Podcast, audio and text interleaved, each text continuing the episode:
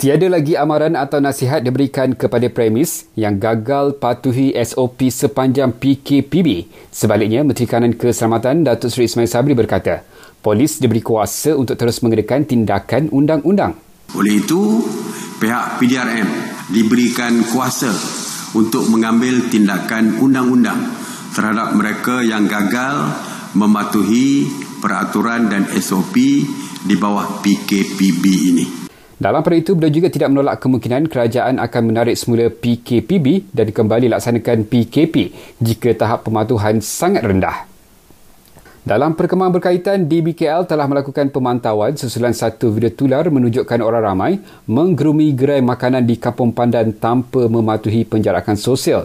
DBKL turut menjelaskan tiada bazar Ramadan dibenarkan beroperasi di kawasan terbabit. Sebaliknya, rakaman video tersebut menunjukkan deretan kedai yang berniaga.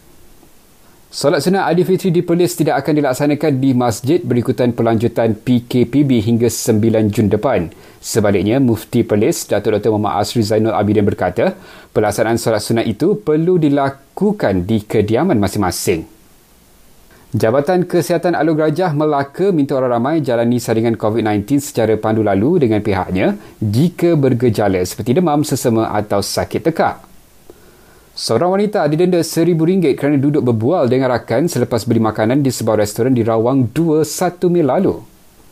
Dan akhir sekali ini peringatan untuk anda, hapuskan berita palsu, semak sebelum sebar.